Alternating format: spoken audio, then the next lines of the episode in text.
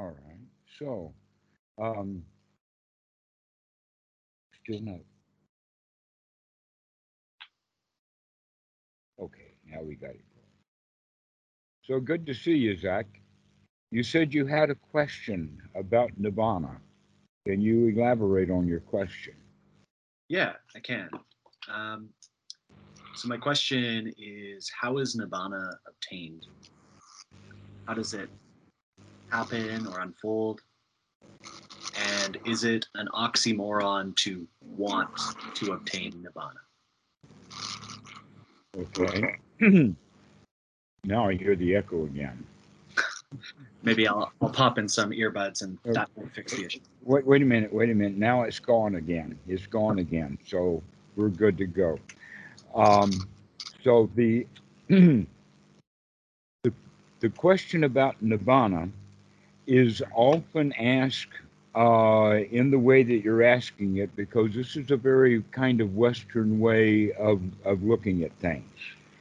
That in fact, Western Buddhism has a lot of issues about attaining things. There's a lot of attainments, okay? They attain meditation states, they attain jhanas, they attain sotapan, or they attain nirvana, or something like that. And this is all the point about the attainment is going in the wrong direction. A much better way of looking at it is that you've already attained everything that needs to be attained. All right. Okay. That life is not just doing one job after another. That life, in fact, should be doing just enough to be completely satisfied, so you don't have any more to do. And when there is more to do, you do just enough, and then you're satisfied again. So let's introduce Nibbana from the perspective of one of the ways that it's taught. That in fact, the original word Nibbana, the Buddha was very good at taking words that already existed and giving them a slight twist of definition, a more noble way of looking at it. But the word Nibbana still has the same thing that it did back then. It's in the Western mindset that they've made it so big and so gross and so grandiose and so finalized. That in fact, Bhikkhu Buddhadasa has a book, the name of it is Nibbana for Everyone. And in that, he talks about little Nibbanas. That what we need to cultivate and develop is little Nibbanas, because that will go in the direction of having longer lasting or slightly bigger Nibbanas, so that that's all that we're interested in, is having just a little Nibbana. This moment will do. I don't need Nibbanas forever, just one now will do fine. And yet the Westerners have this time capsule built in that right now doesn't mean a thing. It's got to be enduring. Now is not ever good enough. The future has to prove that now was good enough. And you see that as part of the capitalistic view, in the sense that the guy says, I made some money on the stock market. And the old man says, yeah, but can you keep it? Can you make it grow? Now is not good enough. You've got to do better next time. Okay, so when we recognize that a little Nibbana means that right now, in this very moment, things are okay, they're cool. That in fact, the original definition of the word Nibbana was used in two contexts. One was in the context of animal training, and the other was used in context of cooking food. So, we can think of it this way, that when the food is cooked, we take it off of the stove to let it Nibbana, to let it cool, to let it chill off a bit, because food that's coming right off the fire is too hot to eat. The same thing is true with, let us say, the domestication or the capture and training of wild horses, wild elephants, And these two, by the way, it's fairly well established in the suttas that because he was a prince in his early days, that the Buddha actually, as a prince, learned all about horse training and all about elephant training. And now he recognized, oh, the training of the human mind is very much like the training of an animal.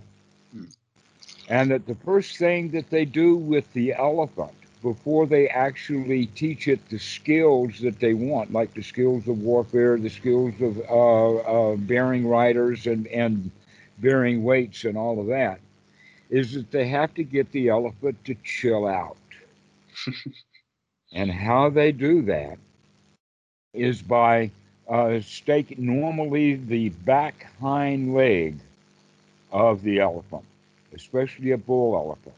They will take the hind left leg and tie it with a vine or a rope to a stake in the ground. And you would think the original point was that they've got to stake that stake in the ground so strong that the elephant cannot leave.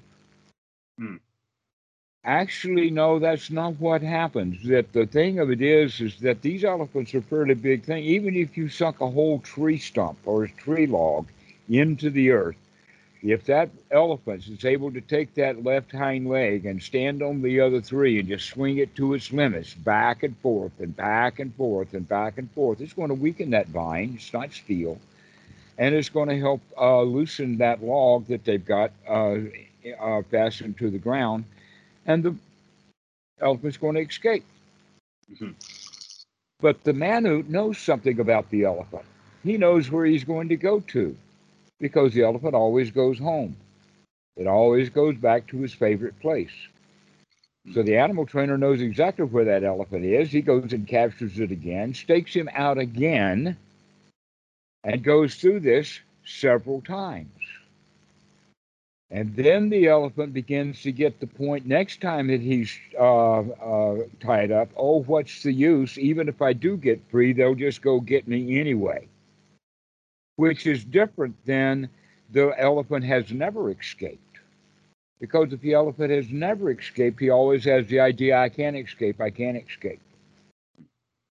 But the training is, oh, yes, you have escaped, and it didn't do you any good. Okay. Interesting. Yeah, I've heard that analogy applied to the breath. Like the mind will wander away and you bring it back. So you have like that stake for the mind to keep coming back to. That's exactly the analogy, is that we stake the mind to the breath. And the mind will wander away, and we keep bringing it back and bringing it back. And in the process of bringing it back and reestablishing it, that the mind gets more comfortable being there, especially when we're practicing that. So when an animal dhammanas, that means that he's no longer trying to escape, that he finds his freedom where he is. And that, in fact, the elephants quite like to be around humans anyway. Especially when you get free food. I mean, the humans are bringing the food, and all he has to do is carry a trifle here and there. So this is what it means about domesticating of animals, is that they have to nibbana. And they nibbana along with the training, but right from the very beginning, they need to nibbana some. Well, this is what we do with house pets all the time. And in fact, I've got dogs in Nibbana right here on the porch because they're not interested in doing anything. They're not interested in escaping. They're not interested in going and getting anything. So, in fact, you were correct in asking the question, is Nibbana something that you want? And the answer to that is that wanting Nibbana is solid proof you don't got it and you won't get it so long as you want it. Because Nibbana is the satisfaction that everything is already okay. Or the point about the food now is that once the meal is cooked, you take the food out of the oven and let it cool, nibbana, and then it can be eaten. You don't want to eat it before it's cooked, and you don't want to eat it while it's still hot. You want to wait until after it's cooked, after the job is done. You could cool off. That's what people do. I mean, imagine a prize fight, a 15-round heavy-duty world champion boxing match, and after the 15 rounds are up, both the winner and the loser both go get a massage and relax. And in fact, you could say the end of every 15-round prize fight is Nibbana, because they can rest and relax when it's over. So wanting to attain Nibbana is almost that's the oxymoron. Right. Because Nibbana is after the catching is done, or after the food is cooked, or after the mind is captured and on the breath. You see, they even talk about it in the sense of the monkey mind. That jumps and jumps and jumps and jumps and jumps. That's like the wild animal or the wild elephant or the wild mind. It just jumps and jumps and jumps. But one of the things that we have to look at is the reason that the monkey jumped, monkey mind jumped, was because it was not satisfied where it was. And so it jumps to someplace new, and then it winds up being not satisfied there. And so it jumps again to someplace new. And then it's still not satisfied, so it jumps again. Sounds familiar. Uh-huh. So what we need to do is to practice being satisfied.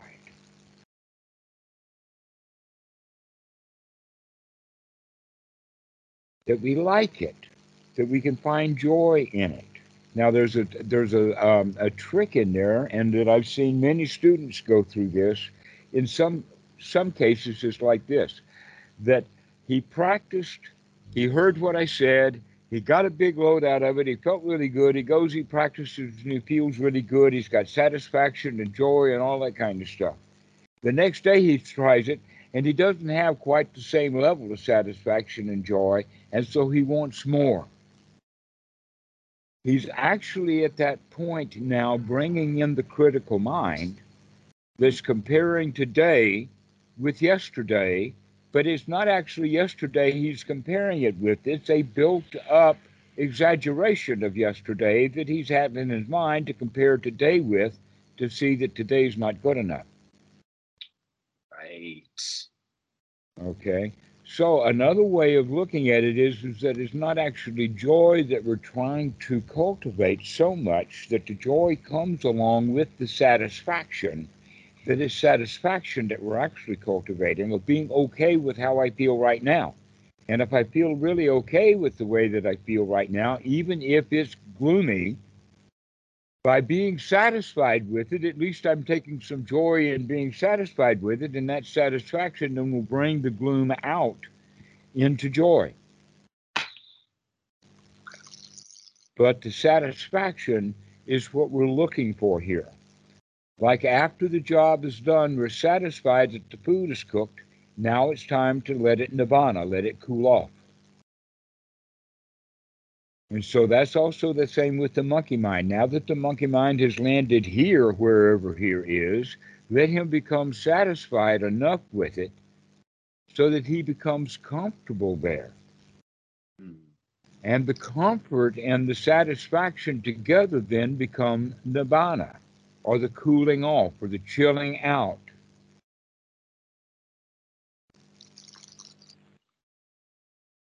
That in fact we have that built right into our language. It's part of our culture.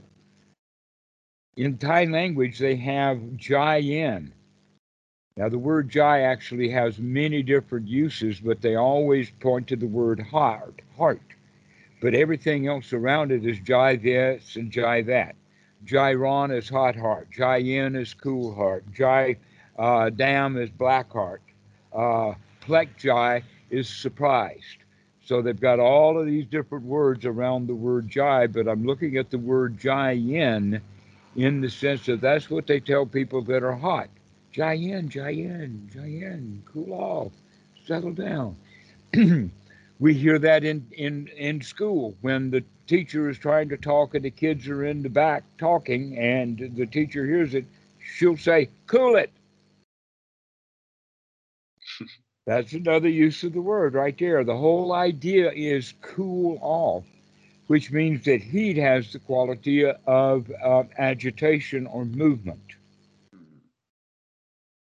And agitation and movement is doing the job, working, getting the job done. Once the job is done, we can rest. So what we need to do then with our practice is to find tasks to do that are so easily done that we can congratulate ourselves for doing that task yet once again and then relax. And we feel successful because we've done that task. And that task is both very easy to do, dead easy, and also almost almighty in its difficulty. It depends upon your opinion of it. Most people think of it in the sense that it is very, very difficult because that's the Western mentality of it. In fact, what we're talking about here is change. And the West has that idea that things can change, but it's very difficult to get them to change. That progress is slow, okay? And that the Bible is actually based upon this in the sense that, especially the writings of Paul, is, and his basic statement is, hey man, you can't do without Jesus. You're not good enough. You can't change. You need Jesus to be saved. You can't save yourself. You don't know how to do that. And if you did, who are you to be good anyway? Only God is good. You hear all of that stuff, and it's built into our culture. But almost the idea is that when we're children, we're like wet cement, and we can be formed and shaped into something when we're still wet. But when we dry out, we're solid, and we can't be manipulated. But in fact, the reality is that the brain is goo. It's good as it's goo as a baby, it's goo as a child, it's goo in adulthood, and it's goo in old age. It's not fixed. We talk about having a growth mindset. I suppose a fixed way of looking at things would be, you can't teach an old dog new tricks. That's it. That's another expression of that. Can't teach an old dog new tricks. Guess what? Old dogs can learn new tricks when old dogs want to learn a new trick.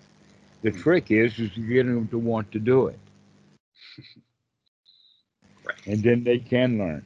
That's very interesting that way. Humans are that way too. Not that different from dogs. Mm. Yeah, I see how you could get stuck in your ways, or if you're in a pattern or a habit loop that has been going for such a long period of time, it feels like it can be really challenging to break out of that because seemingly the grooves on the habit seem very deep. That's especially true when, like, being stuck in a rut or a gutter, and you get back out on the pavement only to find yourself back in the gutter again, and then you work really hard or whatever to get back on the pavement, and all of a sudden you're back in the gutter again. Then you get back up on the pavement.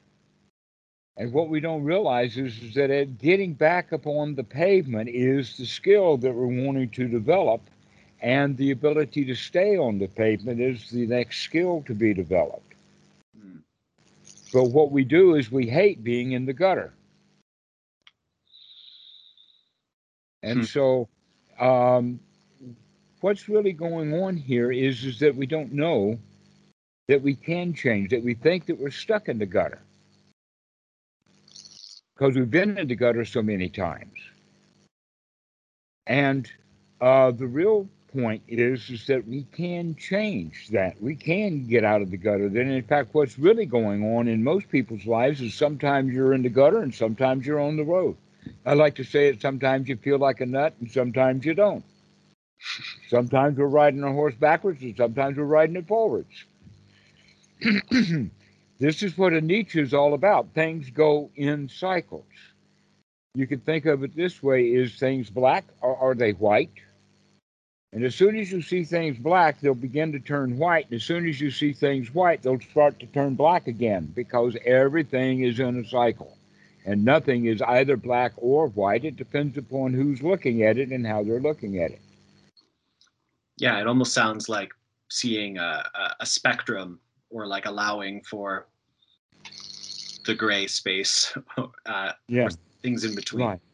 Another way of talking about it then is the big picture really is bigger. The big picture is that when we begin to see things, that when we're close to it, let us say that there's a merry-go-round, and half of it's painted white and half of it's painted black. And when we see it, and we see the white side of it, we feel good and we like it.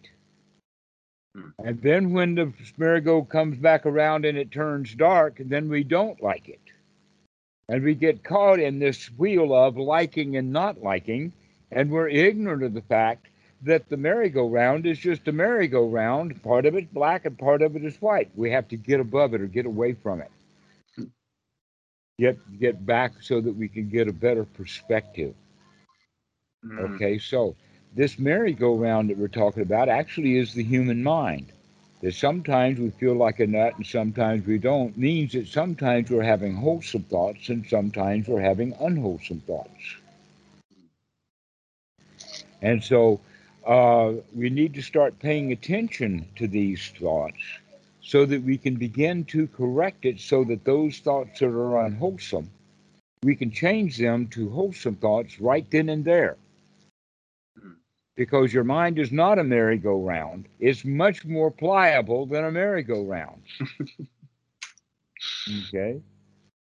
And so things come around and go around, but they can go around, and every time you see that this section is unwholesome, you can paint it wholesome again.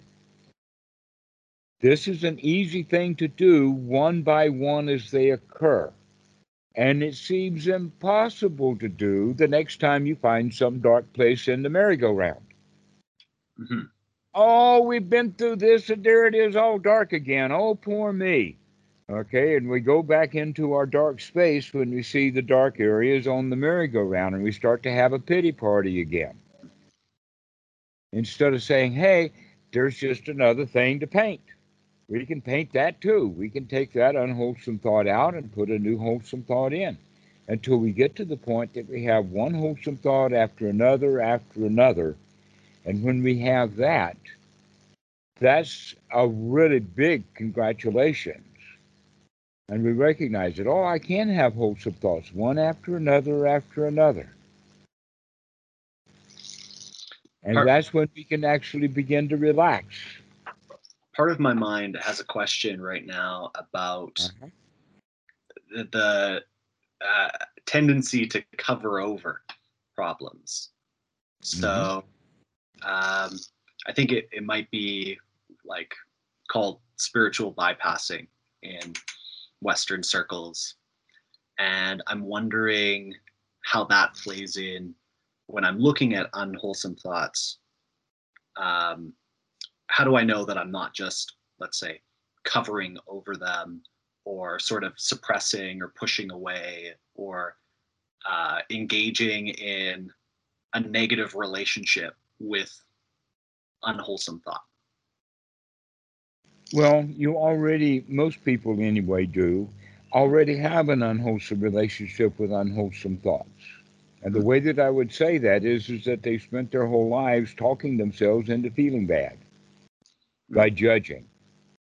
Okay, then in fact, the judgmental thoughts, the thoughts of comparison, the thoughts of I like this and I don't like that, this is good and this is bad, or this is a nut and this is not, or this is black and this is white. That's the whole point then, is to recognize that we go around judging things.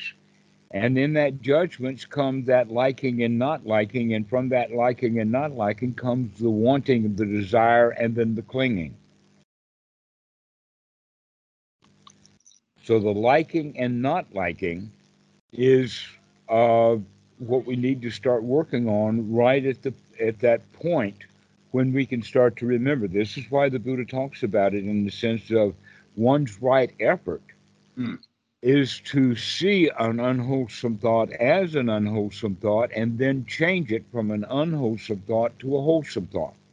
In the Anapanasati Sutra, they use the concept of gladdening the mind or brightening the mind, which is really wholesome. To brighten one's mind or to gladden the mind is a very wholesome thing to do, as opposed to darkening one's mind, reminding oneself of all the problems and worries that are in one's life.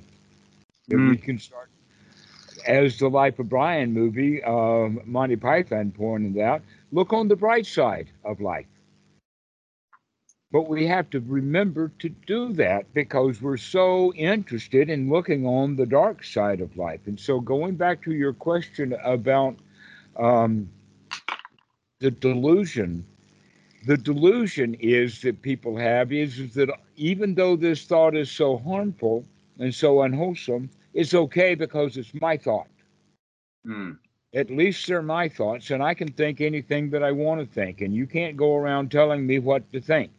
Okay, this is, in fact, much of what I've just said in that little quotation is not true. In the fact that they're not my thoughts. Right. Most likely what it is that stuff that I've heard someplace else had just remembered it, and now I'm repeating it without giving due recognition to the sources. You see people doing that with plagiarizing material in writing in universities of what, and everybody keeps saying, no, you're supposed to cite your sources.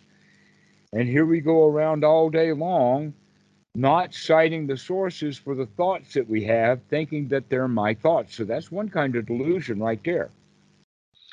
Yeah, certainly it feels like thoughts are an impersonal process because, yeah, they're coming from your parents, your education, you know, what you heard on a podcast, or that's what happens to me. Like if I have something in my ear all the time, I find it has a way of making its way into my speech. Exactly. But seeing that now is part of the waking up process, because when people are asleep and not thinking, even if they've been practicing meditation for years and they haven't gotten to the real grits of what's going on, they still don't see that these are not my thoughts. That in fact, that's the whole point of the noting method, is because people will say, well, what do you want? What should be noted? And the answer is always to note what's there and to keep noting what's there, which means they get really good at noting what's there without making any discriminations about it. And right. If they get very, very good at noting what's there, that means they get very good at seeing the dukkha that's there. And it's almost like a good meditator who's practicing the Mahasi noting method is moving into the garbage pit of his own mind. He moves into his own city dump, and all he sees is the garbage, which is not at all the teaching of the Buddha. So this is one of the ways that we become deluded, is that we get used to the kind of thoughts that we have and think that they're okay as they are, rather than recognizing, no, we've got to make some discrimination here because we actually have some kind of thoughts that make us feel bad, and we have some kind of thoughts that make us feel good. That's why we feel good sometimes and bad sometimes, because of the kind of thoughts that we're having. Okay, so let us say that somebody's got an interview coming up, an interview, let's say, for a job, and he can have the kind of thoughts of, wow, they really are expecting a lot, and I'm not sure that I've got the qualifications to do this, but I'm going to go in there and do the best I can, okay? He's got the loser's mentality, and sometimes losers get the job when all the contestants are losers. But he can also go into that with the point is that I know this company. I've done my research. I've got this job wired. I've got no problems with this thing, and I'm going to go in there, and my job now is to be friendly and jovial and happy with the interviewer and win the interviewer over to my side. In other words, I don't see the interrogator as an interrogator and me the victim of his interrogation. I just see two friends meeting. This is a mental attitude that you can develop. Mm-hmm. I have a question, and that is related to what you said about thinking everything's okay as it is. So if you have unwholesome thoughts that are coming up, and you see that's not thinking that everything is okay. The unwholesome thoughts are the thoughts that are thinking something's wrong here. You've got to fix this. You've got work to do tomorrow. You've got to answer that email. You've got to clean up your room. You've got a network that you've got to reconfigure. You got to do this, that, and the other thing are all the unwholesome thoughts. When you're having thoughts of everything is okay, then you're having those kind of thoughts. And you can tell the difference between those. Yeah, because I feel like from one standpoint, allowing what's there would stop that push-pull interaction and, you know, allow you to take that step back. But at the same time, allowing the unwholesome thoughts also feels like it would just, you know, allow... That's your default position. That's your familiar position. That's the way that you've been doing things all along. This is going to take a little bit of effort. Sure. But it gets rewards immediately. Wow, what a relief it is. I don't have to think about that argument I had with Aunt Susie. Mm. That we can find relief in the taking our dinner out of the fire. Mm. That's the whole point about how is Nibbana is because you have to take the fire out of the mind. What is the fire? The burning, the wanting, the desire to get, the desire to get away from, the desire from wanting things. And so the kind of cooling thoughts that we would have would be everything is all right. I do not have to need Nibbana. What I've got right now is good enough. Nibbana will come when I feel everything is all right enough. Right now, everything is all right enough for right now. And I don't have to worry about the future. This is good. This Nibbana is good enough. It's good enough. That's the way that we need to start looking at it is right now is good enough. And having unwholesome thoughts is not good enough. Hmm. Okay. That puts things in perspective. Did I lose you? You may be frozen.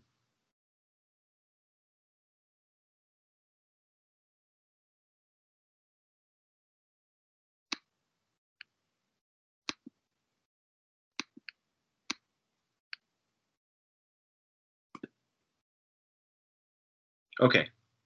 Okay, you're back. All right. All right, so this is kind of a subtle thing because if we tell ourselves that the thoughts that we're having are okay, but in fact the thoughts that we're having are unwholesome, then that would be a delusion, is right. To say that the thoughts are okay when in fact they're not.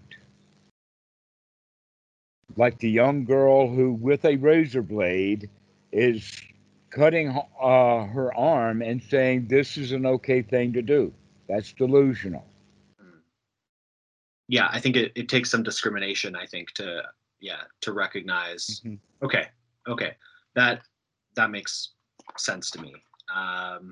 So in terms of coming out of unwholesome into wholesome, gladdening the mind, everything's okay, everything's all right, the wholesome thoughts, the smiling, the taking the deep breath seem to be part of the strategy to get things rolling. And then you're rolling. And then you're rolling. Okay. And that's okay. Right. Because the only place and the only time that we can practice is right here, right now. Let's get results right here, right now, and let's feel cheerful and glad about results that we're getting right here, right now. We become satisfied with right here, right now, and then we feel successful at being right here, right now. And that's basically all there is to it. because there's always just a right here and a right now. But Western mindset is all about future. Yeah. Rather than recognize there's only one thought that I've got right now that I have to change from an unwholesome to a wholesome thought. There's only one of them in the mind moment, and every mind moment is a new mind moment. And yet we think about mind moments by the tens of years of them. Mm-hmm. And then it's a great big bag of stuff. Yeah, there was a good analogy during a workout where my instructor told me, think of 10 reps in a set as 10 sets of one rep. So you just have mm-hmm. to think about the one that you're doing as opposed to the 9 that are going to come right after that, where you start thinking, can I do this? Can I do all 10? And you're thinking, as opposed mm-hmm. to just thinking perfect form on one rep. Okay, that's actually excellent. That's right view, at least ordinary right view. Right noble view would be at least just one more step. Mm. Just one more step, just one more step, just one more step, just this one. Only this one. Can you do this one? Can you do this one? Can you do this one? That's the way that we look at it, is one moment at a time, 1 second at a time, one feeling at a time in this present moment. How am I doing right now? Everything's okay. Yeah, I mean, part of me is going, okay, where does that lead? Or it doesn't lead anywhere except into this moment. This is a good moment. Where you want to go already? I think it's into the attainment sort of space that when people talk about Sakadagami, Anagami, you start thinking like, I mean. But they're looking at an advance in the place to think about where they have never been. Right. Which means that it's always a construction, a mental construction. Right? And one of the fetters there is the fetter of ill will and anger. Mm-hmm. And the question then would be not what is it going to be like to live off into the future being free from anger. The question is the anger that I experience right now, how am I going to deal with it? Mm-hmm. If I could deal with the anger that I have right now skillfully, there's basically the way of looking at anger is the sense that there is anger that you wake up to, and then there's the anger that you didn't wake up to. And normally what happens is that we have a whole lot of anger going on before we wake up to it, and then the real anger starts is because we know we're angry. But some people, in fact, can be angry and not even know it. The old joke is you go into the bar and there the guys are really yelling and angry with each other, and somebody says, "You guys cool it, don't get angry," and both of them turn and say, almost red-faced, "I'm not angry."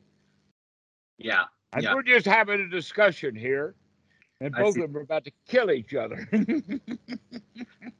Okay, yeah. So we have a lot of denial in anger.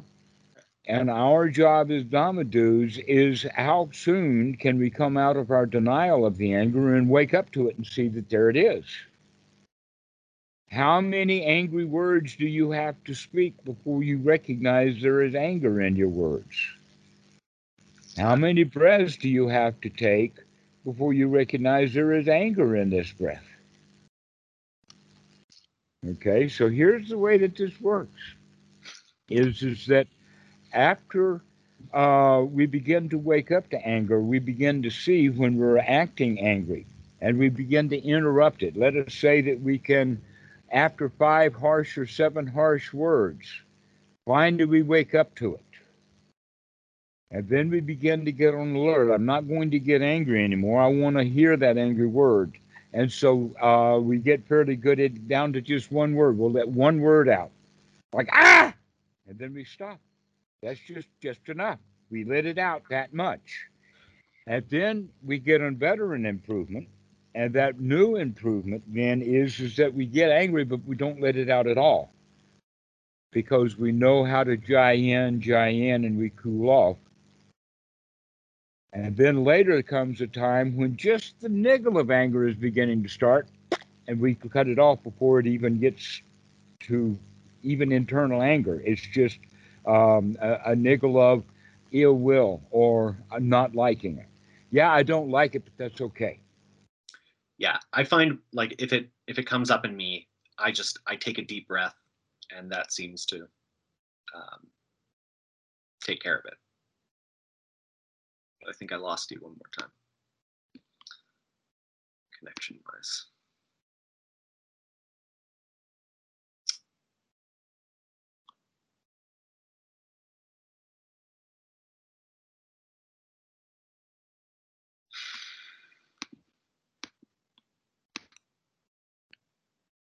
Okay, you're back. Yeah. Sorry, I lost you. I was just saying, I take a deep breath, and that tends to cool off the anger. Like if I see it arising, I can take a deep breath, and that tends to sort of put it out before it starts, in a sense. That's all right. So the mindfulness to catch it. But. All right. So there will come a stage when you can not like it, but that's okay that you don't like it. A way of saying that is back to a statement that Achan Samedo had to a question that Achan Chai had asked him when he was in the vicinity of a lot of young Thai women who were well-dressed intentionally. And that Achan Chai asked Samedo, what do you think? And he says, I like it, but I don't want it. I like it, but I don't want it. So we can turn that around now to anger is that I don't like it, but that's okay. Mm. I don't like it, but I'm not going to do anything about it. I'm not even going to bother to feel bad about it. I just don't like it. And just leave it at that. This is what you would call wise feelings. When we're wise enough to know that we like something, we don't like it, but that's okay. We don't have to get angry. We don't have to want it to be different than it is. But that's what anger is when we don't like something, we want it to change, and we really want it to change, and that's when we start to cling to the opposite of that. And that's where the anger comes from. The woeful state of being in hell is wanting something desperately that you can't have.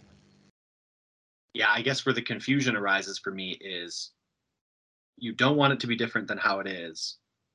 But if it's unwholesome and you can do something about it, you do want it to be different. Is it on the inside or the outside, though?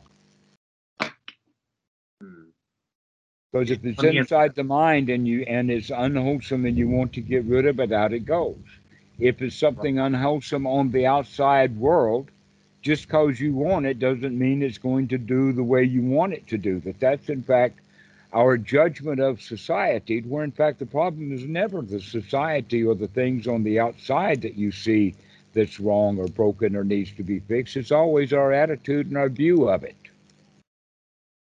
But the reality is that even if Johnny's angry, it's okay that it's with me that Johnny's angry. That's Johnny's issue. It's not my business. I don't have to get angry at Johnny because he's angry at me. Yeah. It seems like the Stoic idea of the wisdom to know what you can change. Right, exactly. Except that there is a caveat in there. And the caveat is that we can very wisely understand that the things that we cannot change are the things that we are not us or not inside. That we can change the things that are on the inside. We can develop the skills. But we cannot fix the Democratic Party. Right. We cannot fix those things because we have a whole lot of people who are trying to fix it one way or the other, and all they're doing is just being in competition and fighting with each other over which way each individual wants to take things. So the wisdom is that we can change what's in our own mind. And that's where the and by the way, that prayer is used in Alcoholics Anonymous a lot. That's the AA prayer they say, is God grant me the serenity to leave alone the things that I cannot change, and the courage to change the things that I can change, and the wisdom to know the difference. And that wisdom is actually inside or outside, because the things that are happening on the outside, I can't change. And yet this is how our society has been teaching us, that if you don't have something that you want and you feel bad because you don't have it, then the right way to do is to go fix the outside world so that you do have what you want, and then you'll feel good. That's what our society teaches. That's what business is founded upon. You don't feel good about yourself? Fine, come buy my product and then you'll feel good. Come vote for my party. Come put money in my offering plate at my church with my religion, or come to my classes on YouTube, or my classes on the internet, or my classes at school, or come buy something I've got to sell. Those are the four: government, religion, education, and big business. Always have it that they've got your solution to your problems if you go to them. Grab. That's it. That's the grab. Okay, and they are all there to prove to you that with their help you can change the things that in fact you can't change. Mm-hmm. And so we have to get. That's the wisdom, is to see the lies that we are told. Yeah, I suppose I have questions arising around activism and, what good we actually can do in the world. Well, both the activists and the ones that they are activating against, they're all unhappy.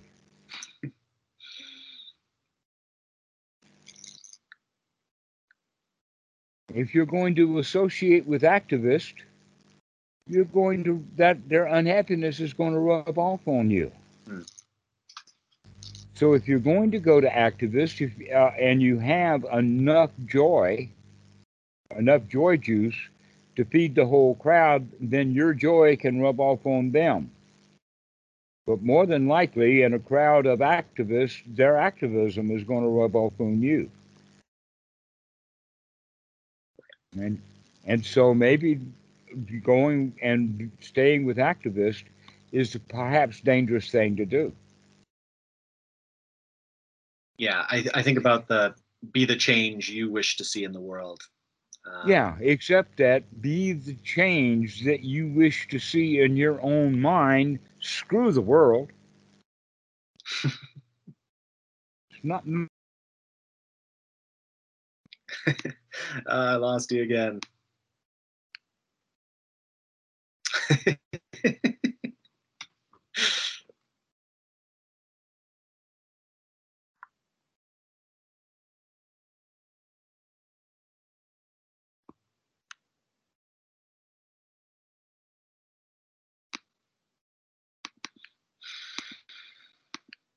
Quite so quickly. Yeah, okay. Sorry, I lost you. That's no problem. I'm lost you. Screw the world. Well, that's actually a humorous way to say it, but the world is not my responsibility to fix. Yeah. But the world is certainly trying to get me to do it. I mean, everybody's talking about activism, this and that, and global warming and COVID and all of this kind of stuff. There's all kinds of things to get active in, but the activism doesn't solve the internal issues that each individual activist has. If the activist, in fact, would go home, sit down, think over his life, like they say in Star Wars, and get his act together mentally so that he was happy and well-adjusted and everything like that, he wouldn't care so much about what he was active about. Then, in fact, if he was activist about global warming, then he would recognize that it was his job to stop driving around all of these protests. Save a little bit of gas. Stay home. Yeah. Internalize. Yes. Make it, bring it home. Always bring everything home. That the problems of the world are not out there. The problems of the world is inside my own mind and my own attitude about the world. Another way of thinking about it, and this is kind of advanced, so hang on with me. Right now, global warming is not bothering you very much in this very moment. I mean, you've got a shirt on, but that's all. So global warming must not be much of an issue. Right now, you can handle global warming, right? So if you can get into the habit of getting in okay with the way things are now, even if things start getting a little warmer, you can still be okay with the fact that things got a little warmer. You can handle it. If you happen to live in a house where there's enough flooding that comes, you can handle the first flood, but maybe the right thing to do is to move to higher ground. Then you don't have to deal with the floods. But global warming, you can't fix. You can only fix what you can do.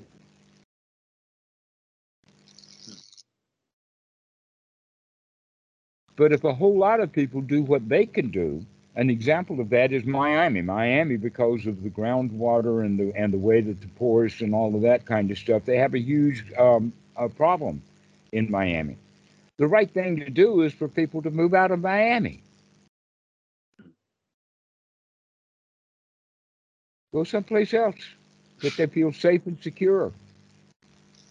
I invite anybody who lives in Miami and is worried about global warming, come live on my porch. You can do it. You're safe here. Yeah, I think the logistics of relocating, all coastal cities, but is like... I'm not trying to locate a coastal city. I'm talking about one dude. Who wants to do something about global warming, then instead of being an activist, the thing to do would be move to higher ground and be comfortable. And all of a sudden, you've changed one dude, you.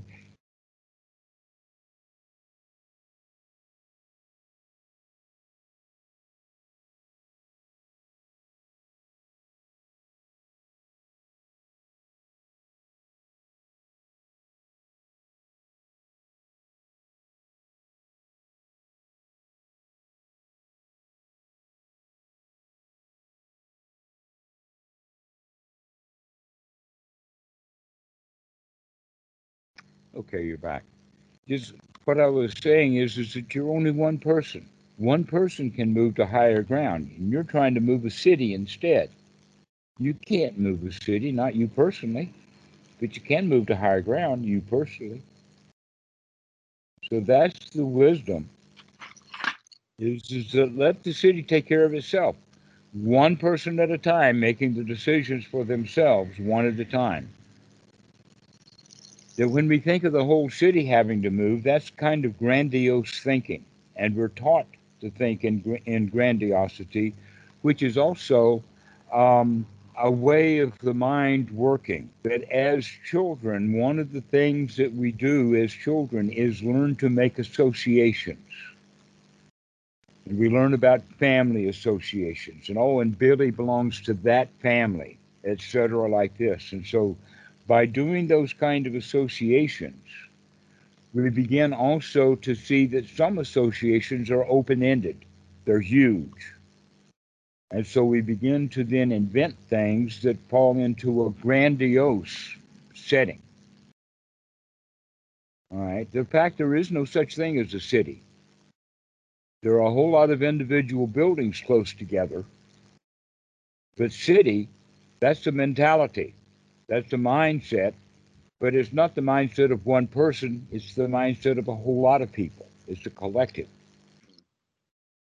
But you can't change a whole bunch of people. Nobody can do that. You can only change your own mind. This is back to that wisdom again. to be able to change the things that you can change, and the wisdom to know that there are a whole lot of stuff that you can't change. Here's another way of looking at it, and that is the definition of the word world. How big is your world? The things that are in my immediate vicinity, the place I go to work when I'm there. Oh, you've heard me before. I thought that I was going to trick you into, oh, well, I've got an Andromeda galaxy, and I've got satellites, and I've got stuff all over the place in my world, okay? But all of that's always conceptualized. That the actual world that we have is the world that we are in some sort of touch with. In the teaching of Metta, they talk about the six directions of the compass. And the Western idea of the compass is that it's not just a compass that's pointing north. We immediately think of north poles and north stars and north, north, north kinds of things. And so when we talk about the 6 points of the compass, there's no end to north. To where in the actual Pali, in the old concept, the 6 points of the compass had to do with the people immediately around us, and in the fact that north is only the people that I'm in communication or in base with or in business with, perhaps fellow students at a school, that kind of thing. Okay, so the people that we deal with. Then we have our friends on one side and our family on the other, and then we have those that we've either turned our back on or the people who are trying to stab us in the back behind us. And then above us we would have like the teachers, the police, politicians, your boss, whoever it is that you put above you. And it's not a whole fixed set of people, but it's who you imagine to be above you. And then there are those below you, like gas pump attendants, sales clerks, food waitresses, housekeepers, servants, this kind of people would be those below you. But it's always people that you know and see and have contact with. So the idea, let all the world be happy, is just a conceptualized kind of thing. Can't not exist. That kind of world does not exist. So in reality, we have new rainstorms. The reality is we don't have global warming. I don't even know what global warming is. It's still always just a concept. But what people are beginning to understand is that they experience global warming by too much rain, too cold in the south, desertification, lack of rainwater, forest fires. This is how people actually experience it. But we call it global warming because that's just a concept in trying to lump all of those things together. Yeah. So if we look at it from the perspective of what's happening right here in this locality, that in fact, if I hate global warming and want to activate about it, then what can I do right now about it? One is that I can turn the heat off in my own mind. That I'm contributing to global warming by hating it. Wow. Global warming. Nibbana. The global warming. Exactly. That's deep for me, Dhammarato. Pardon? I said, that's too deep now for me. That's too deep. Yeah, just chill, baby. Just chill out. Oh. Nibbana, the global warming in your mind. Yeah, that makes sense. For Metta being the people that I know, that are close to me, that I see every day, that are part of my world, as opposed to conceptual, like all beings and in all directions, which seems like a nice idea, but for almost all of us, Washington, D.C. is just a concept. It's just a concept. We don't, I mean, we've seen photos and things like that. I've actually been there. But when I was in Washington, D.C., it was the museums. I was in the Library of Congress, you know, so my version of Washington, D.C. is completely different than most, because all they have of Washington, D.C. is Fox News, CNN. Yeah, there's MSNBC. 7 million different versions of Washington, D.C. Yeah, there's so many different versions of it. There's not one place, Washington, D.C. There's thousands of them. And none of them are between Maryland and Virginia. Almost all of the Washington, D.C.s are between the ears.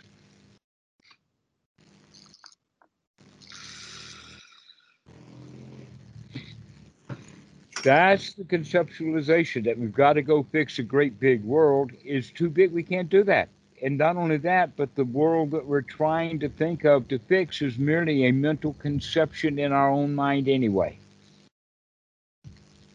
So all we have to do is change that mental conception from, gosh, it's going to be really terrible. Things are going to get really bad in the next 15 or 20 years. We really got to do something about global warming.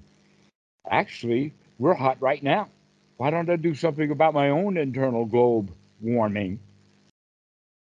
I say, never mind, I don't have to worry about global warming. There are enough people already worried about global warming. Let them do something about it. I'm going to sit here and cool off. I'm going to do my little version of protesting global warming by having my globe chill.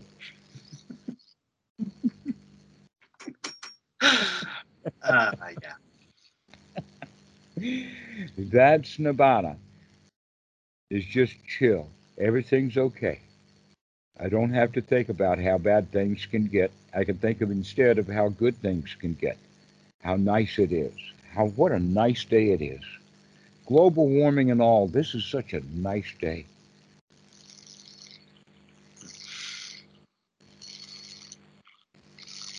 Everything's okay. Not a problem in the world. These are the kind of thoughts then that are so much more wholesome and healthy than thoughts of, oh my God, things are going to get really bad. I wish we could do something about the whole industry. They're so bad, people. Yeah. I don't know if you know, Dhammarato, about the meme of the dog sitting inside the burning building. And the dog is saying, everything's okay, or like, everything's fine. And the whole building that the dog is in is on fire. I don't know if you've seen this, but I'm wondering, like, where is the line? I guess in that particular case, get out of the building. Okay, here's the point though, that a lot of people don't see. They think that the dog is too stupid to look around. Right. That the dog is actually, in a way, in fact, I don't think that you could find a dog that would be so stupid that it would sit in a burning building and laying comfortably and happy with perhaps the thought everything is all right. No, dogs are not as stupid as humans. Humans will go into a burning building. Dogs will come out. Okay, so in that regard, if you're sitting in a burning building, you should get out of it. That's wisdom. As well as, more than likely, you're going to be terrified with fear, and the fear itself is going to get you out of the building. And in fact, the fear may trap you desperately trying to get out of a building, but you're not seeing things clearly and logically. That's why you probably heard and seen it even in some cowboy movies, that if a barn is on fire and the horses are in there, they might, in fact, need to blindfold the horses in order to get them out of the barn. Because everywhere the horse looks, he sees fire, and he's freaked out. So they will actually blindfold the horse so that the horse can't see where he's going and doesn't get freaked out, and then the trainers can just lead the horse out of the barn. But here's the real point. The point is that the room you're in right now is not on fire. And here you are thinking about dogs in a building on fire. Where's the fire? Is the fire in the building that you're in, or is the fire in the building in your mind again? Fire is in the meme that I'm describing to you. That was a slick Willy out. You got it. I suppose it's back to my question about, like, this feels like a really fine line about what is denial, right? Like, oh, everything's okay, everything's fine, when everything is, like, not okay and everything's not fine. Well, where did that thought come from? Everything is fine. And what was the thought before that?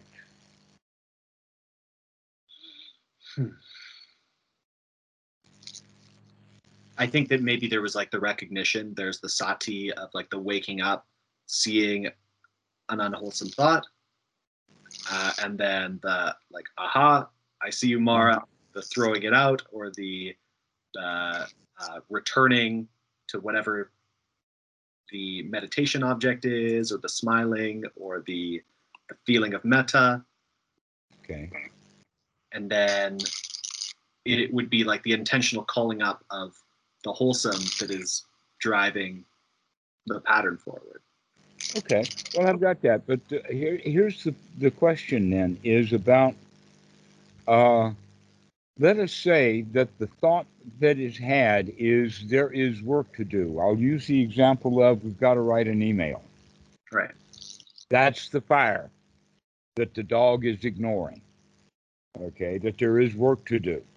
Something needs to be done. In that analogy, the work to do, the dog needs to get up and get out of the house. Right. You do not expect the dog to put on fireman's clothing and piss on a hydrant or something to put the fire out. Dogs, that's not what dogs do. Okay. So let's talk about it in the sense then that the fire represents something that needs to be done. For the dog getting out of the house. For you putting on the fireman's hat and putting out the fire. Okay, so now that we've got it, that the fire is actually a job to do. And here you are in meditation and having a thought of something to do, but you don't get up out of meditation and go do it. Right. You just sit there thinking about doing it. But you don't do it. That's like the dog recognizing that the house is on fire, but he still doesn't get up and get out of it. Okay. But the reality here is that the thought of that work to do, that email to do, that fire in the mind, we're not doing it anyway. So why don't we have thoughts of doing the email when we're actually sitting in front of the computer with the intention of doing the email? Why are we thinking about the email when we're in fact sitting with the intention of meditating, which means the intention of feeling good, and here we are having fires in the mind. Right. So the email in the context of meditation is a distraction, but the email when you're doing an email is just work to do. It's just work to do. And if you practice meditation well, then when you go to do the email, you'll do it well. If you go do the email because you don't want to do the email, then it's drudgery. You might say the wrong thing. You might have the wrong attitude. The thing may be misunderstood or whatnot like that. But if you get yourself into a really good state and your mind is pure and clean because you've gotten the fire of that email out of your mind, and now it's just a little old pistol email to do, that you can handle that easily. With the attitude, I can handle this. You'll probably wind up with a better email.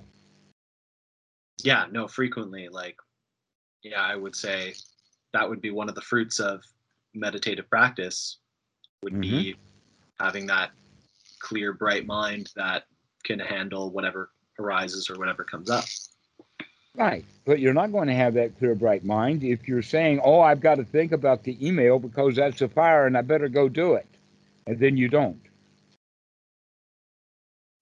You see, that's what's really going on often is we give ourselves orders to do. We give our things, some things to do, which basically means that it's the critical parent that sets the fire.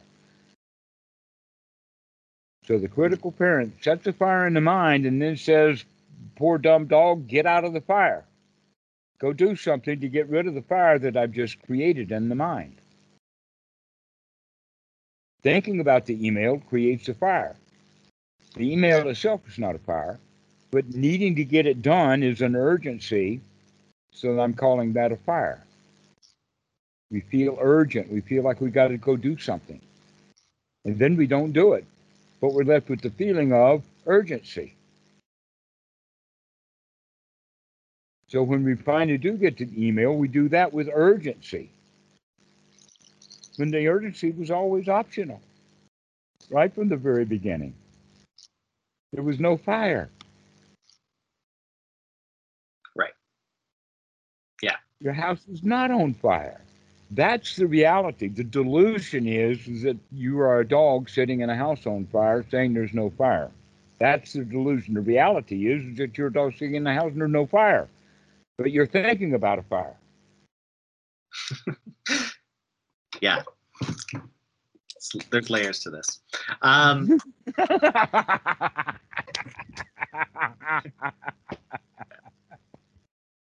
want to see if somebody's good with their Photoshop skills, they will go and make that.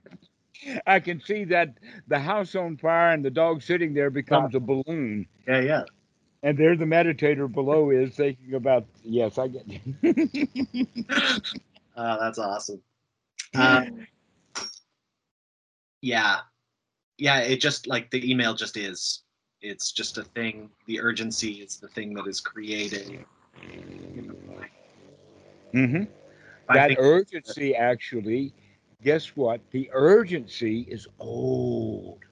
We picked up that urgency in childhood because the parents or the teachers told us that it was important. They urged us to go do it. And so we picked up the feelings of urgency.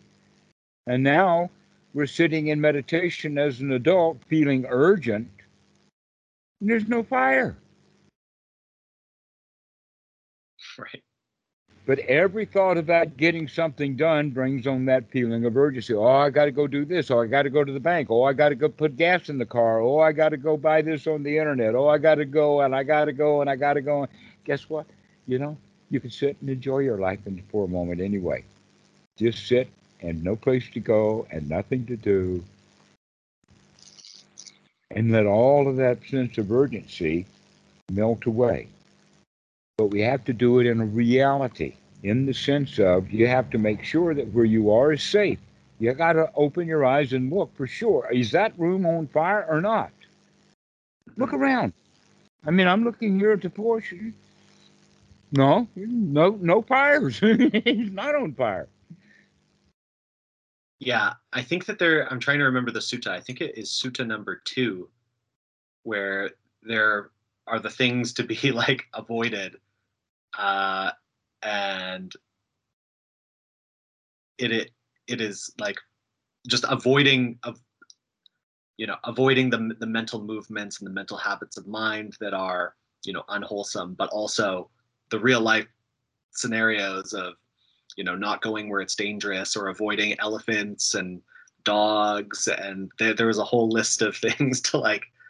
Right. There is that section in that sutta about, it goes this, asava, to be avoided by knowledge, those to be avoided, dealt with by using, those to be dealt with by avoiding, etc. like that. That's the way that sutta is set up. The very, very first part of it is about the defilements to be dealt with by seeing is actually the word that is used. You look and you see. And then the Buddha talks about it in the sense of there are things that are worthy of attention, and there are things that are not worthy of attention. And the things that are not worthy of attention are such that by paying attention to them, our well-being decreases. And when we're paying attention to things that are worthy of being paid attention to, then our welfare increases. And then he gives some examples of the things that are not worthy of attention, like who am I, what was in the past, What will the future be? Okay, so questions about who am I are not worthy of attention. The reason why who am I is not a worthy question is because you don't have a good answer to it. There's no question, there's no answer anywhere. I mean, people have been asking who am I for the past 2,000 years, and no one has ever come up with a decent answer to that question. Yeah. Part of the reason for that is because every one of us who asks that question, we're a crowd inside. Sometimes we feel like a nut, sometimes we don't, sometimes we're this, sometimes we're that. I invite every student, go write down on a piece of paper all of your attributes to define who you are, and then go do that same list again tomorrow, and you'll find out you've got a different list than you did yesterday. Who you are keeps changing, so that's not a useful way of trying to ask the question. I see that on Reddit. Where people will ask, what are the right questions? And somebody else says, I know the answer to that. The right question to ask is, who am I? No, that's not the right question to ask. Yeah, I would really, all balled up. I was surprised to see that in the sutta because it seems to be, directly counter to that Advaita, Vedanta, or Neo-Advaita style of questioning, which is like the school of Ramana Maharshi and, I guess I countless numbers of teachers today. Well, that's you're right. That's what happens is proliferation. Right. Who am I proliferates because there's no end to what you can be. But the wise attention, the appropriate attention is and the way that it's stated in the suttas is this is suffering. This is the cause of suffering. This is what it's like to be free from dukkha, be satisfied, and this is the method, this is the practice to be free from it. Now, in the next sentence in that, it says that someone who understands the Four Noble Truths completely becomes free from personality view, the question, in fact, who am I, as well as Silabhatta Paramasa, which is basically our attachment to the world, how the world should be, how things ought to be, attachment to rites, rules, and rituals, and ways to do things. The Buddha has that. That's the second fetter, is our attachment to the world, about global warming. Right, the first three fetters. Yeah, I think, like, to be fair to the question, I feel like who am I points to the looking and seeing there's nobody there, or there is no self. Like, I feel like it is anatta that is being pointed to in that question of who am I, where you do the search, you look and, the analogy is looking for a TV remote and you check under the cushion and there's no TV remote there. And you go, I looked, I turned my attention back and asked the question. I looked thoroughly and I didn't find anything. So that must prove the point that there is no self or there is this idea. But I'm confused, I think, because in the Buddhist teaching, if I understand it correctly, that's one of the wrong views. There is a self. There is not a self. Those were two okay. Of them. Here's a way for people to understand that. In Sutta number 22, the Buddha says that he teaches only one thing, dukkha naroda. He does not teach about a self or no self or any of that kind of stuff, and I'll get into it in just a moment. But his main teaching is dukkha naroda, or the Four Noble Truths. But he was asked that question, that came up because he was accused, that he was reviled and accused of teaching something that he did not teach. He was accused of teaching that upon the breakup and death of the body, the being is annihilated. Right. Upon the breakup of the body, the being is annihilated, and the Buddha says that he doesn't teach that. Now, one of the things that's very curious about that he was not accused of upon the breakup of the body, the existing being is not annihilated. He wasn't accused of that. He was accused of, on the breakup of the body, the existing being is annihilated. Okay, if the being is not annihilated, then that means that the being is possibly going to reincarnate or be reborn. This leads eventually to, and I use the word eventually humorously, eternalism or semi-eternalism. Eternalism means that one is born over and over and over again, that samsara cycles not only in this life, but it cycles to the next life and the next life after that on infinitum, basically. Where what he was accused of was, no, that existing being dies at death. It's annihilated. This is what we refer to as annihilationism as opposed to eternalism. And then there is the quality of wrong view. And the wrong view, which basically has the statement of I can get away with it, is also saying there's no authorities, there's no holy men, there's no this, that, and the other thing. And basically also saying there is no self that has to be punished. So the wrong view the Buddha talks about is nihilism. So you have nihilism, you have annihilationism, and you have two forms of eternalism, either full eternalism or semi-eternalism. But semi-eternalism means that it's eternal for a long, long time, and then it'll be over, but it's still a long, long time into the future. It might as well be seen as eternalism. Okay. But the teaching of the Buddha is nowhere in that list. What is it that the actual is the teaching of the Buddha is much more a you could use the term, he was a temporarily atomist.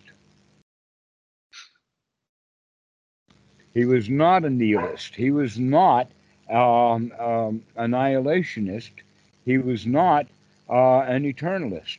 That what he taught was is that when the self is created and becoming, it does that in order to do the experiencing of the dukkha. But the self is actually the vessel within which dissatisfaction is carried. And when there is no dissatisfaction, there is no self to carry that dissatisfaction. Right. My suffering. I am suffering. Mine. Exactly. Okay. So when we think of it as ownership or mine, but a better word to use, because basically this is a translation error. The way that the word should have been translated, anatta, should better be translated as no soul, not no self. Because what we're talking about here is there's no eternal soul. But there is this self that comes up in certain circumstances based upon conditions. Here comes the whole point of the teaching of Paticca Samuppada or Ittyapapajayata of the Buddha, that things happen due to dependencies. Samuppada means that things come into existence, or they are real, they become real because of a condition. Paticca. Paticca conditions everything. So there will be conditions for selfishness, and then there will be times where there are no conditions for selfishness, which means there's no selfishness there. We can think of it, in fact, as the distinction between altruism, when we're thinking of friends, when we're thinking of compassion, when we're thinking of goodwill towards all people, then we're altruistic, we're not being selfish, we share. But then when we feel afraid, when we're in fear, we want to protect the self. And so we become selfish.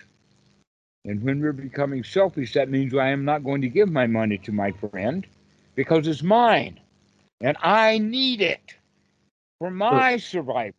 The self that arises is temporary. It's temporary. Is like, oh, this is a fearful self, or this is a self that is a sad self, or yeah, or a sad self. Okay. Mm-hmm. So the sad self, there's anxious selves, there's fearful selves, there is unrequited love selves. Mm. But joy is different than that, because joy is almost never selfish. Joy, you've got so much of it, you want to share with other people. You don't want to try to keep your joy. You want to share that.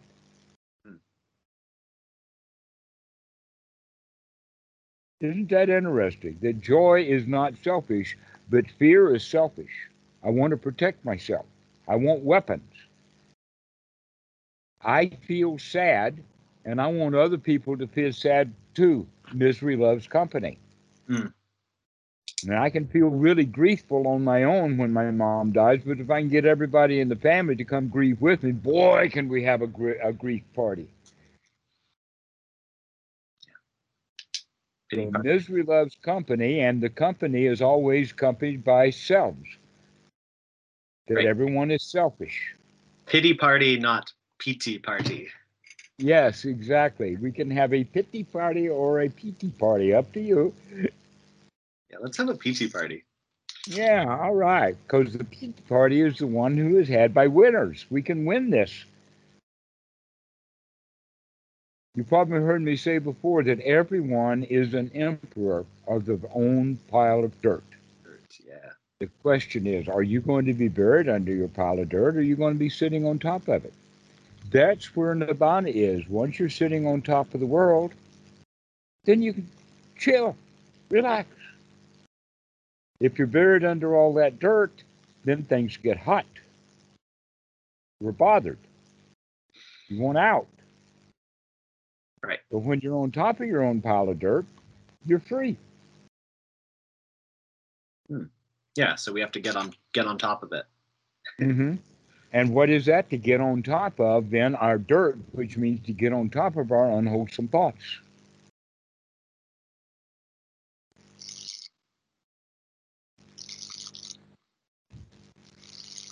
To remove the unwholesome thoughts and have happy thoughts instead.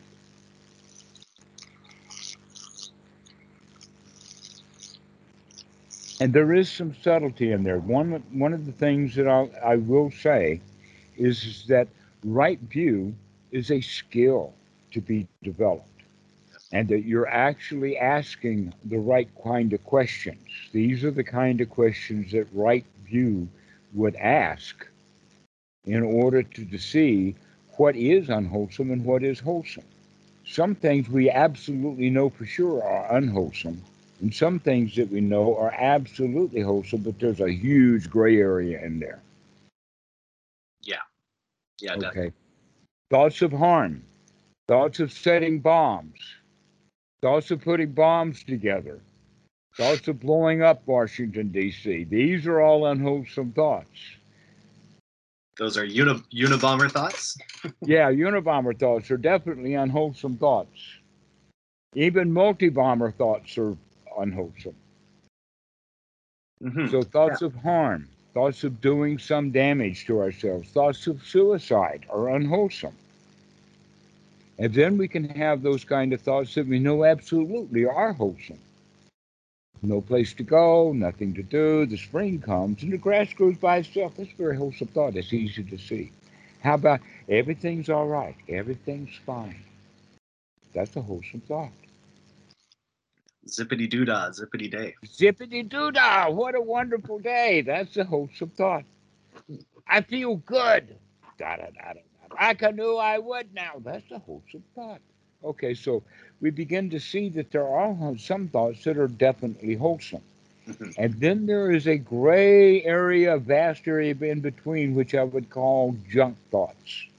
To where in the beginning the student would think, well, these thoughts are okay. Thoughts about going to work tomorrow and thoughts about what I'm going to do tomorrow, those are not so unwholesome thoughts.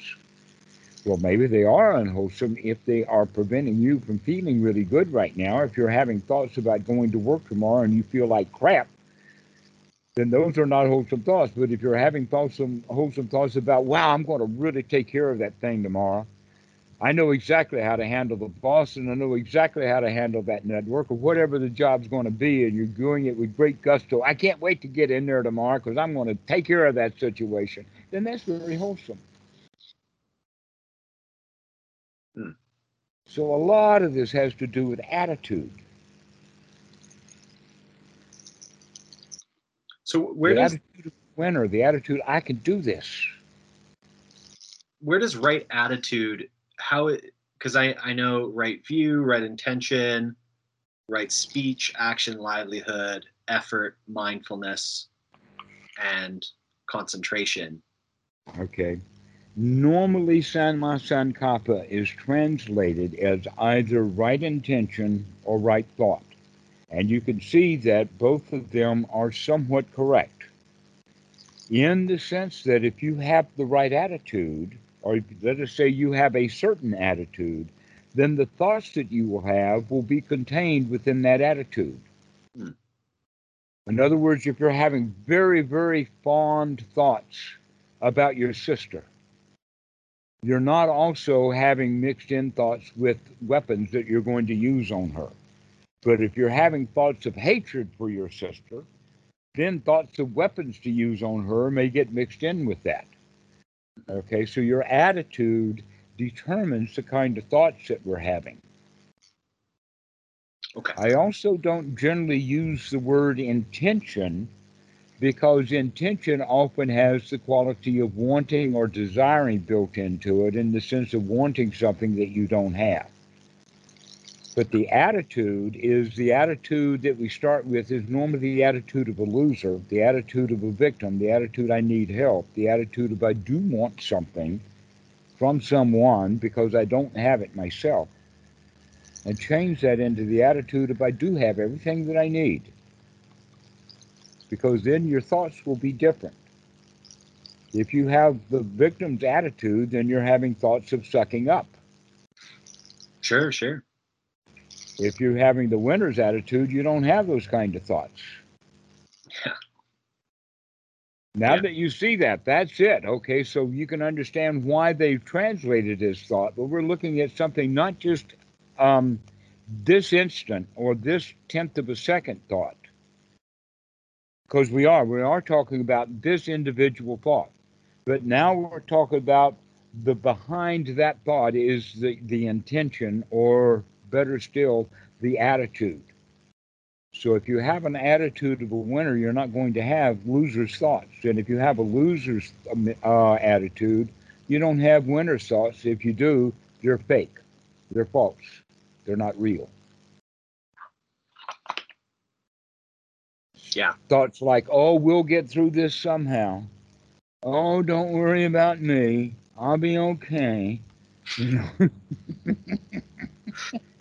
Yeah, I feel like smiling seems like a good, easy way out of some of that loser's victim mentality, like the body language. It feels psychophysical, like in terms of like how I hold myself, my attitude towards things, like the posture, like facial. Posture and attitude are very closely related. Yeah. If you've got an upright attitude, you're going to have an upright posture. If you have a victim's, loser's, weighted down attitude, you're going to show that in your body posture too. So it's really deeply related. We are integrated that way, that our body influences and affects our feelings influence and affect the mind influences and affects our feelings, and the mind influences and affects the body. These things all work together. And this is one of the things that we can begin to see. Oh, if I have control over my mind and have control over my breathing in my body, then I can also begin to control my feelings. I can control the way I feel. How do we do that? If we wanted to have wholesome feelings, then we have wholesome thoughts. The way I say it is, we have been our whole lives talking ourselves into feeling bad. Now it's time to talk ourselves into feeling good. Having Nibbana thoughts will give you the feeling of Nibbana. Everything is cool. Everything is all right. I can handle this. And then you begin to feel like everything is cool. I can handle this. We literally talk ourselves into the way that we feel. We've always done that. Yeah. Yeah, I think I was just thinking, like, I see the interconnection between how thoughts influence feelings, how the body influences the feelings in the mind. I see that interconnection. I feel like I've heard some other teachers talk about keeping the two separate, like the seeing the feelings as feelings and the thoughts as thoughts. And because trying to influence the feeling with thoughts like, I shouldn't be feeling this, or like, go away, is just going to proliferate more thoughts, as opposed to make the feeling go away. Like the way out of feeling bad would be to try and affect it on a feeling level, as opposed to trying to affect it on the thought level. There's a difficulty or a catch-22. If you feel a particular way and you don't like it and want to feel different, then wanting something that you don't have makes it worse. That's real dukkha. If I am feeling sad and I don't like feeling sad because I've told myself you should not feel sad, then now I'm feeling double sad. I'm sad because I'm sad, and I'm sad because I can see and judging the sadness. That's a double duty there. There's another way of handling it. And that is that, okay, I recognize there is sadness in there. Let me explore that for a bit. Let me breathe into it and see if I can control it and take any use out of it. Let me breathe into it, let me notice it, let me see if I can move it from where it is. Normal sadness is down in the bottom gut. Can I move that feeling lower down? Can I move it up? Can I move it up into the chest? By manipulating that feeling of sadness, I begin to take control over that sadness, that now I'm not feeling sad, now I'm feeling curious about the sadness. Before I was just sad. Now I'm curious about sadness, and that's a major improvement right there. Yeah, curiosity and interest, I feel like, takes you miles. I've heard this referred to as like softening into, or like allowing, in terms of recognizing when, or noticing when things come up and allowing them to be there.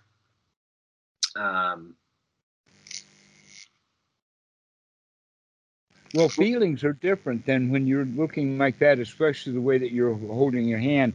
That indicates that we don't have any control over the mind, and that's not true. We do have control over the mind, and in fact, we can have fairly quick control over the mind within a second. Feelings, however, are much more chemically oriented. And so for those things, we can't deal with those within a second, but we can deal with them within 30 seconds. Which may seem like a really, really long time if you got your hand caught in the vise. Yeah. Okay, so that's the way then that we deal with it, is that we can, if we have turned the faucet of misery on with the thoughts, and now we're feeling miserable, we can turn the faucet of the thoughts off and still feel miserable, but we can begin to talk ourselves back into feeling good. In other words, we can now nurture the misery that we cause ourselves. We get ourselves miserable by, darn it, you really messed that up. You did such a bad job on that. Next time you're going to do even worse. You're a terrible human being. I don't even think I want you around anymore. You know, those kind of thoughts that we have.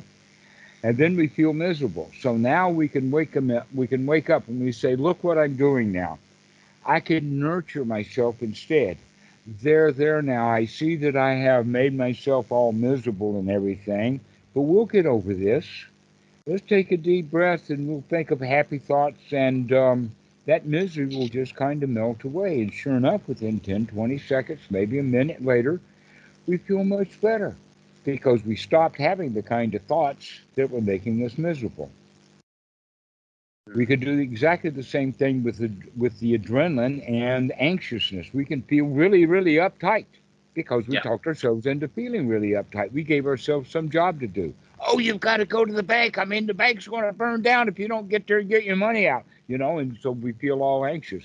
But we don't go to the bank. We sit there full of anxiety. And so now we say, wait a minute, I see that I'm thinking about the bank and making myself all uptight. The bank can take care of itself right now. I'm okay. Let me breathe in and breathe out and feel this anxiety, get a handle on it, look what anxiety is, recognize that I did this anxiety thing by talking myself into it, so now I'm intentionally going to talk myself into coming back to a state of relaxation. Right. Yeah. So this is in the body. You can pick. I can talk. Go ahead. Right. I talked myself into it. I can talk myself out of it. Mm-hmm. And you can change the way you talk really quickly, but then you can talk your way out of it, and that takes a half a minute to a minute or whatever like that. It doesn't take long, especially when you're breathing well. Anxiety is very easy to get rid of. It just doesn't happen instantly, but it certainly you can do it faster than taking a pill. Pill's going to take 20 minutes. You could do this in 20 seconds. By turning that faucet that's turning that adrenaline on, you can turn that faucet off and then breathe, and that anxiety, that tension will just melt away. So the thoughts are the handles on the faucet cueing the adrenaline drip. Turn that drip. Negative thought, drip of adrenaline, negative thought, drip of adrenaline. Exactly. Or sometimes those thoughts are like turning the faucet on full blast for a short time. Mostly what you were saying, yeah, a little thought gives a little drop of adrenaline. Another little thought gives another drop of adrenaline. When we stop that, that adrenaline clear up. But it's also the possibility that you hear something or something happens, and immediately it's just, whoa! Yeah, I had full-blown anxiety attack instantly, all at once. I had the experience today where I like almost knocked something over, and it was that instantaneous response of like stopping the bottle or whatever it was from dropping off of a counter that I bumped into. And yeah, immediately that response arose in me of like, yeah, I don't want this to fall. I don't want this to break. Now, here's the question. Yeah. With that response, did you also have the skill to catch that bottle before it hit the floor and broke? Yeah. Yeah. Okay. What would you have felt if you had seen all of that, had that response, and the bottle still slipped out of your hand and broke? I've got to clean that up now. Right. But also you have the sense and the feeling of failure. Right. Mm-hmm. But actually, the next thought is, well, I got to clean it up. That can almost be a wholesome thought. Yeah, almost, yeah. Or it's like, it's not a big deal. It's like, don't cry over it. It's not a big deal. Yeah, I can clean this up now. No problem. But, oh, no, I screwed up when it broke. That's the feeling that causes the big adrenaline rush. Or even worse, like I'm a screw up. Like I always do this, or yeah. Right, that's when that critical thought, that critical parent in the mind can go yakety yakety yakety yakety yakety, and we begin to feel really bad. But we can now see that stuff and say, wait a minute, I can clean up this mess happily. I don't have to torture myself for the failure. I can enjoy the cleanup. Right. Yeah, that's possible for sure. Yeah, well, that's the distinction between the critical thinking and the nurturing thinking. That you criticized your way into it, now you can nurture your way out of it. Yeah, it's an attitude shift. It is an attitude change, isn't it? Mm-hmm. And as you develop that attitude, it becomes the real attitude of a winner, to the point that, hey, man, it doesn't matter how obstructed or full of hindrance the mind gets. I can clean that out. I can come back to this present moment. I don't have to respond in anger. I've got a choice here. Yeah. I really see, like, the responses to things, some of them are automatic, but some of them I feel like are the ways that we've been taught to respond, or we've seen other people respond that way And so we think of it as drudgery. Like the example that pops into my mind is like washing the dishes. Like it can be totally fine, or it could be seen as this, you know, drudgery inducing task that you have to do every day. Often mom sets that tone. Billy, it's your time to do the dishes. Right. Okay. And in that regard, with that, I'm reminded of the old Disney movie of Snow White and the Seven Dwarfs, and that song, "Whistle While You Work." Hmm. You know, so we can wash the dishes and we can be happy. We can whistle. We don't have to have it drudgery. It's all a matter of an attitude. Yeah. An attitude can be developed. It's a skill to be developed. The skill of I can do this, I can handle this, this is not a problem, this is not a worry. No worry, folks. In Thai language they say, "Mai mi panha, mai mi alai."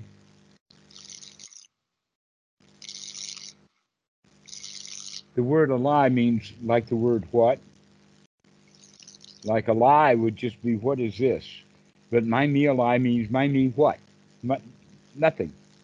They got, you know, there's nothing here. My me a lie. There's no place, nothing. My me a lie? I like my me a lie. My me a lie. Or my me panha means no panha, no trouble. My me panha? No worries. Yeah. In Australia they say no worries, mate. Yeah, no worries, no problemo. Yeah, exactly. That's the attitude. The attitude is, this is not a problem. The attitude of, we got this wired. Yeah, no worries. No worries. It's all good. It's all good, yes. Okay, these are all wholesome thoughts now. So now we've got a good handle on what's a good wholesome thought. Good wholesome thoughts have to do with everything is all right, everything's fine, no worries. And unwholesome thoughts are big time worries. Yeah.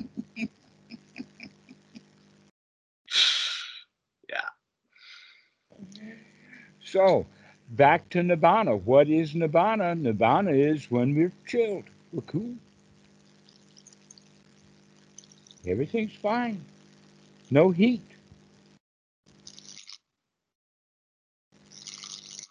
The fire is in the mind. That's where it is. The house is not on fire. Look around. The house is not on fire. So you can feel safe and secure. Zach, this has been a really great talk. I'm pleased. I'm happy with you. You got it. Thanks, Dhammarato. We'll see you soon. Hope to see you on the Sangha. We got Sangha. Everybody's getting together on the weekends. We have one for U.S. Have you seen that come by? Yeah, I've seen it. You're invited to join. Great. Thank you. Yeah, I'd love to. Excellent. All right. See you later. Take care.